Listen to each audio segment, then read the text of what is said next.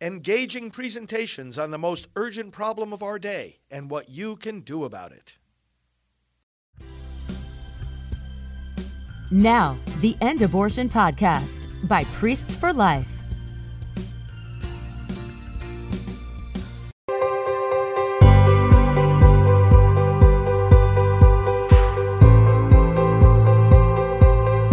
Hello, friends. Pro life leader Frank Pavone here, Director of Priests for Life. Welcome to our time of scripture reflection and prayer.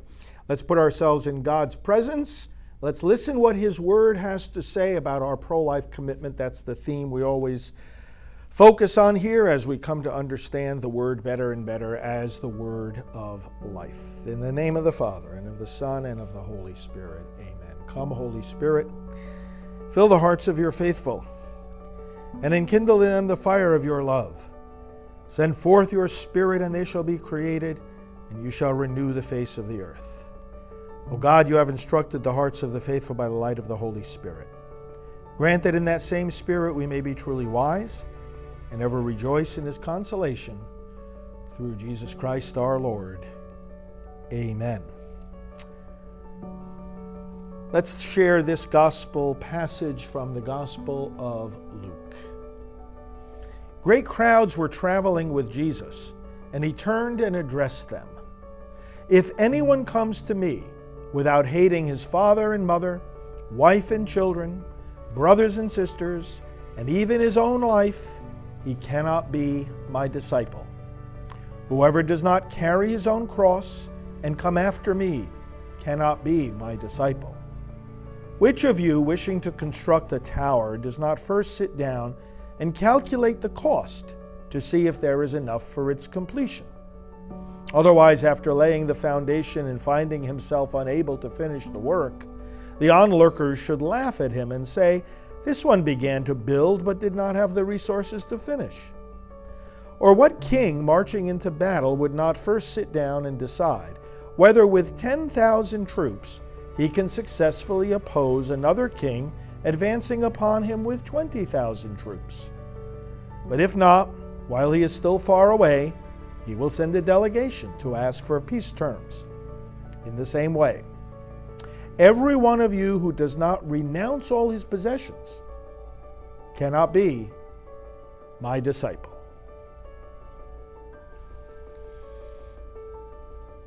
Brothers and sisters, this is about where our heart is. We love with our heart those who are closest to us in this life. Following Jesus Christ means he has our heart first. There's a Christian song for married couples, love song for number two. It's what the spouses are supposed to sing to one another. You are my number two. Jesus Christ is always my number one. And the beautiful thing about that is, we cannot possibly love one another effectively, faithfully, and to the extent God means us to love one another if we don't put Him first. It's putting Him first that enables us to put everybody else where they belong in the, in the love that we have in our heart. Don't put God first, and you're not going to be able to love your neighbor. That's where the, the connection between the first and the second commandment come in, not in the sense just of obligation, but in the sense of the power to fulfill them. It's not just, well, if you love God, you have to love your neighbor. The second is like it, you must love your neighbor as, your, as yourself. What it also means is, unless you fulfill the first, you're going to find yourself failing in the second. Now, the Lord says, "My, you, uh, uh, uh, the Lord says, your heart has to be mine first. It is only to Jesus Christ that we can ever promise absolute loyalty, absolute obedience. Because human beings can betray us and can betray Him. And we can't allow another human being, and this is what He's saying we cannot allow another human being to draw us away from Him. We have to be ready to, to sacrifice any other relationship. So the word hate here, it doesn't mean hate in the sense of hatred. I want what's bad for the person.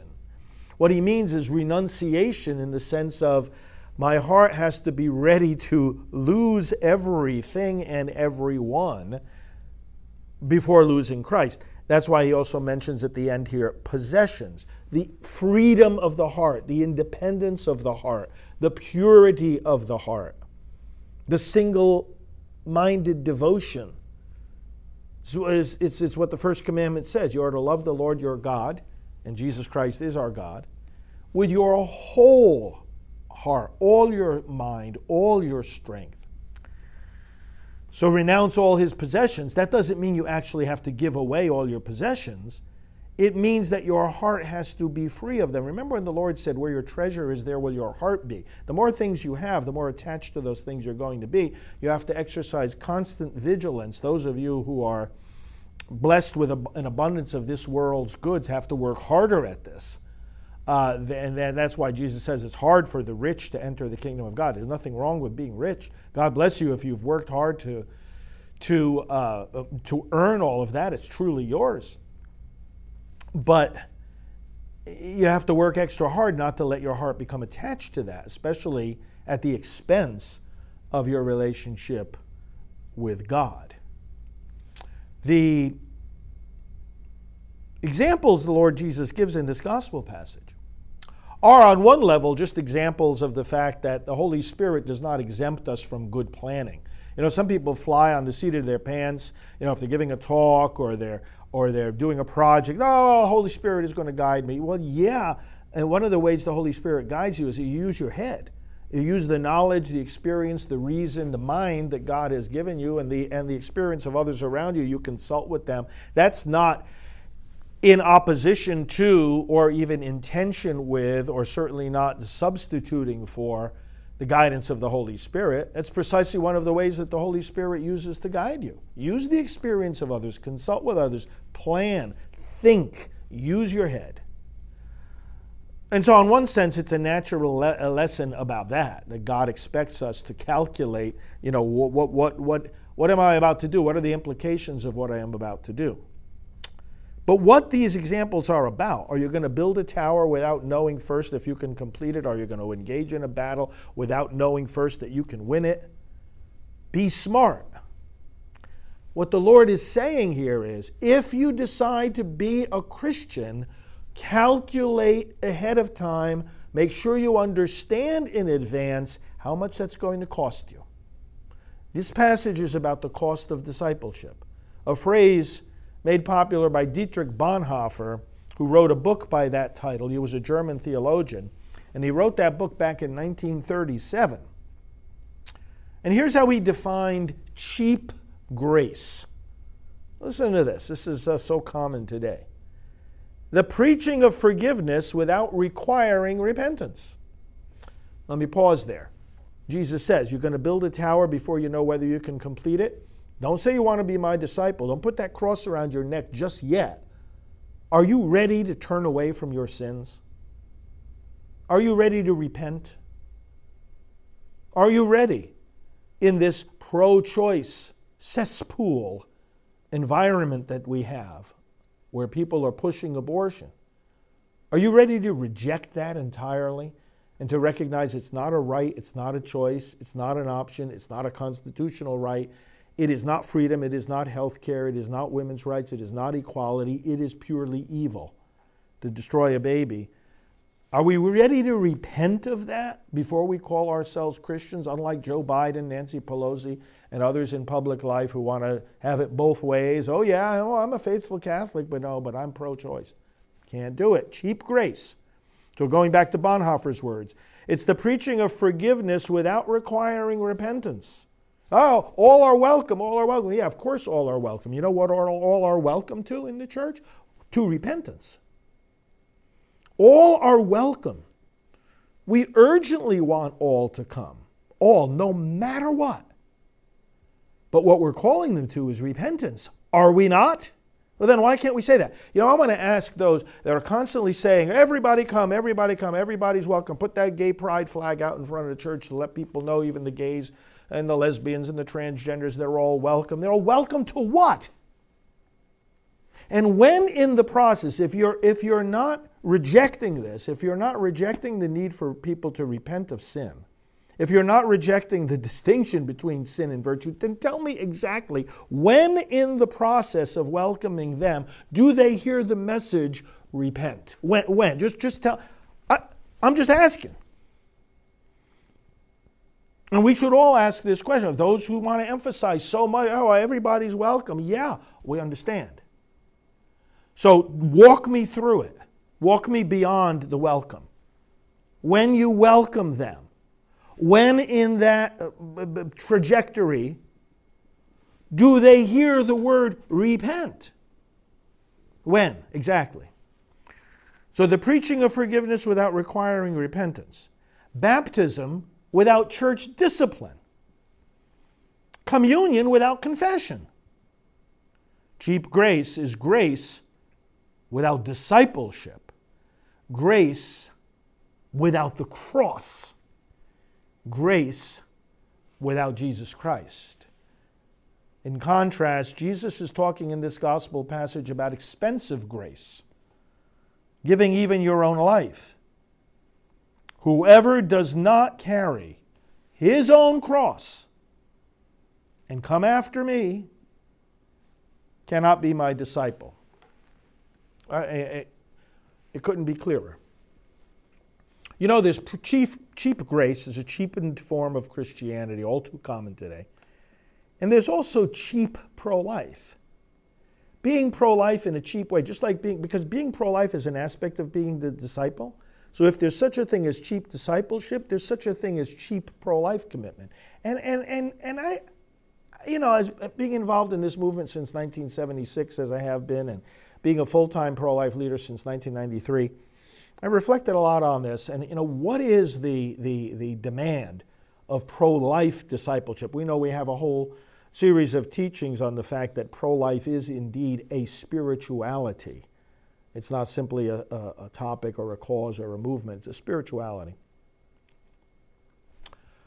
And cheap pro life commitment means, oh, I just want the I just want the easy part of this. You know, it's not like we're going to challenge people about what abortion actually is we're not going to use any of these harsh words. We're, we're, going to be, in fact, we're just going to be the, the, the people who smile and let's, let's point out, you know, let's not point out what we're against. Let's point out what we're for. And of course, there's a certain validity to this, but some people take it to the point where it's almost becoming like a, an offer of, a, of an easier way to be pro life and an easier way to do pro life. It's like I'm going to be above the fray. I just want to smile, show people the babies, the beauty of parenthood. People know the beauty of parenthood. Yes, there are those that need to be reminded of that. But when we show people who are on the path of abortion a beautiful born baby in the hands of a loving mother who has a big smile on her face, they don't doubt the beauty or the nature of that born child. That's precisely what they're trying to avoid. It's not that they don't know what it is, they're trying to avoid it. What we've got to point out to them is what abortion does to that baby. Don't show them the born child, show them the unborn child. Don't show them the living child, show them the dead child. Because that's what they're being tempted to choose. Show them the dead child. Oh, you're going to upset them. Exactly. Because it is upsetting. You've got to calculate the cost. You want to know how to calculate the cost for being pro life? Remember this, this adage that I always say. If you're going to defend the unborn, you're going to be treated like them. They are defined out of existence. You'll be defined out of existence. You'll be shunned, you'll be dismissed, you'll be excluded, you'll be marginalized, you'll be sidelined. You'll be thrown out perhaps of your job. You'll be excluded from those uh, circles. Now, even within the pro life movement, those who are embracing cheap pro life, just like within the Christian community, those who are embracing cheap discipleship, cheap grace, they're not going to want you in their company, even if it's a explicitly Christian, religious, or pro life gathering, they're not going to want you with them if you're too much of a troublemaker, if you're too much of a controversial person. Because then, then again, it, it, it, it disturbs their whole way of, of operating. And they're trying to say, we want to be above the fray. No, now, it used to be uh, some people who would go into the pregnancy center movement would say, "Oh, well, this is going to be great because this is going to be able, we're going to be able to do pro-life, but in a positive way, because we're just there to serve the moms, and we're going to be compassionate to them. We're going to lead them along during their pregnancy, and the pregnancy centers are saving a lot of lives and doing great work there on the front lines of the pro-life movement. But do you think they're above the fray? You think you can go in there and avoid fighting?"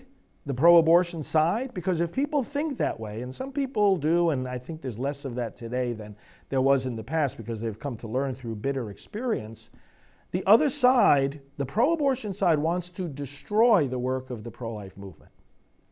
And so they want to destroy the work of the pregnancy center. So they introduce bills and laws that, that try to, to uh, close the centers, tag them as fake clinics, practicing medicine without a license, deceptive. They have negative com- campaigns in, in the realm of public opinion. They have negative legal efforts. There have even been laws in various states. Now, these were successfully challenged by the pro life movement at the level of the Supreme Court. We won a victory on this just a handful of years ago. But laws that tried to get the pregnancy centers, believe it or not, to refer people to where they could get an abortion. It's like, oh, we don't provide abortions here, but oh, if you go down the street and around the corner, you'll find a, a, a place where you can, you can go kill your baby. Pregnancy center can't do that. It, first of all, it's against our conscience. It's against the very purpose of the center, which is to stop abortions, not to refer people for them. And constitutionally, you can't force a person to say something that they don't want to say. That's, the, that's, the, the, the, that's part of free speech, just like the, the freedom to say what you do want to say is also the freedom not to say what you don't want to say. And that's why this case won, it's called NIFLA versus Becerra, won at the level of the Supreme Court back in 2018. But the point I'm making is grace is never cheap. Because, and, and the grace of being pro life is never cheap. You can work in the pregnancy centers, but you know what? you're going to be part of the fray. You're still going to be a target. Don't think that the enemy makes any distinction among us the, on the pro life side of the, of the aisle. They don't make any distinction. We're pro life, we're their enemy. They want to destroy our work. It doesn't matter how nice you want to dress it up. Oh, but this is just service to the women. Yeah, they want to stop it. Because to the extent that you succeed in that service to women, guess what? You've taken business away from the abortion industry, and therefore you've become their enemy.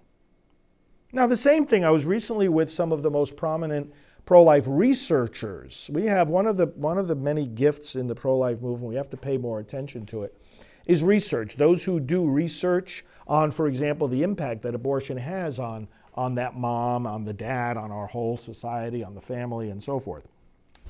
So, pro life researchers do research.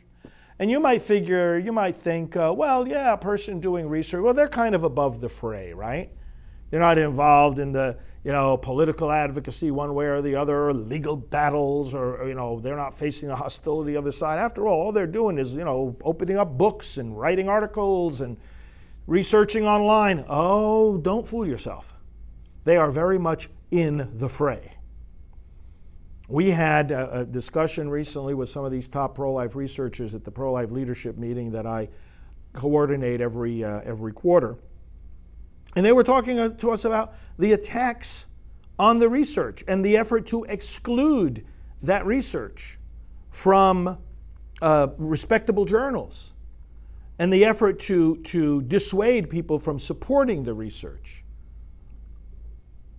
or getting battles started where if a researcher submits an article and does get it published somewhere and it says something bad about abortion, where they have these retraction battles, where they, they pressure the author to retract what they have said because precisely there is a political, ideological battle going on. You can't escape from the battle. You can't escape, as this gospel passage is telling us, from the cross. Doesn't matter what kind of Christian work you want to do. Doesn't matter what arena of pro life work you do as neutral as you think it might be, as above the fray as you think it might be.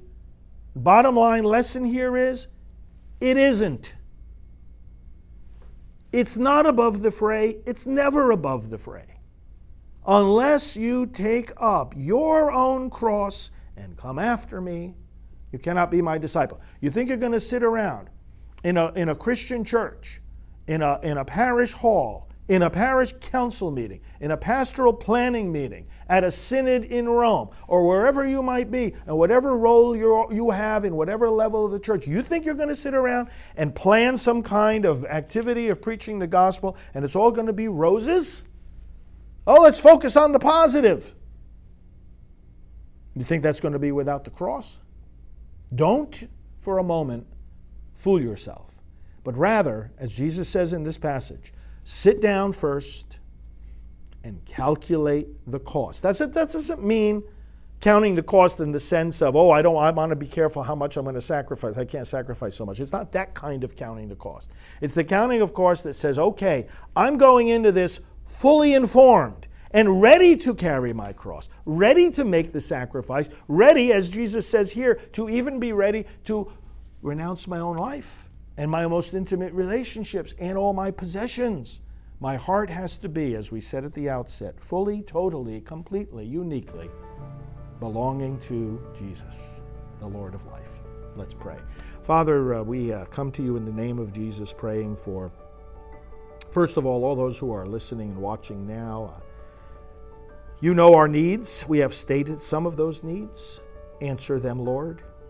Show us your constant love in the answering of our prayers.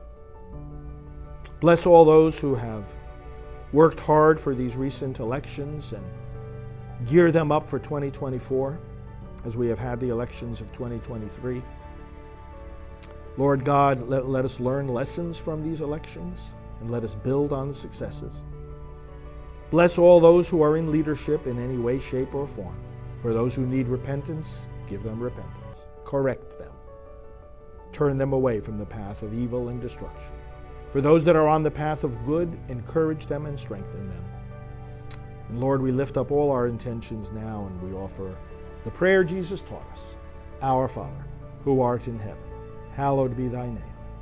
Thy kingdom come, thy will be done on earth as it is in heaven. Give us this day our daily bread, and forgive us our trespasses, as we forgive those who trespass against us. Lead us not into temptation, but deliver us from evil. For thine is the kingdom, and the power, and the glory, forever and ever. Amen. We pray to our Heavenly Mother, Hail Mary, full of grace, the Lord is with thee. Blessed art thou among women, and blessed is the fruit of thy womb, Jesus. Holy Mary, Mother of God, pray for us sinners now and at the hour of our death. Amen. Glory be to the Father, and to the Son, and to the Holy Spirit, as it was in the beginning, is now, and will be forever. Amen. All thanks, friends. You know, just like you're never above the fray, you're never above the need for asking for financial help. And I want to do that with you. We're come, starting to come towards the end of the year. Consider making a nice end of year gift to Priests for Life, prolifegift.org on the internet. Or if you want to uh, call us and talk about other ways of giving. 321 500 1000 is our number. We've got an easy number to remember. 321 500 1000. Call us and talk to us about how you can support this ongoing work for life. We're not going to stop doing it, but we need to help a people like you to continue doing it. God bless you, and we'll talk to you tomorrow. Hello, this is Father David Begany, one of the many members of Priests for Life. This organization is one of the largest and most visible pro life ministries in the world.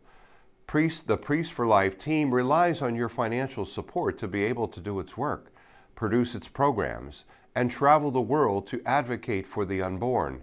May I ask you to support Priest for Life generously? Go today to prolifegift.org and give us as generous a gift as you can. Thank you for your kindness and be assured of our prayers for you every day. This has been the End Abortion Podcast. To learn more, to help end abortion, and to connect with us on social media, visit endabortion.net.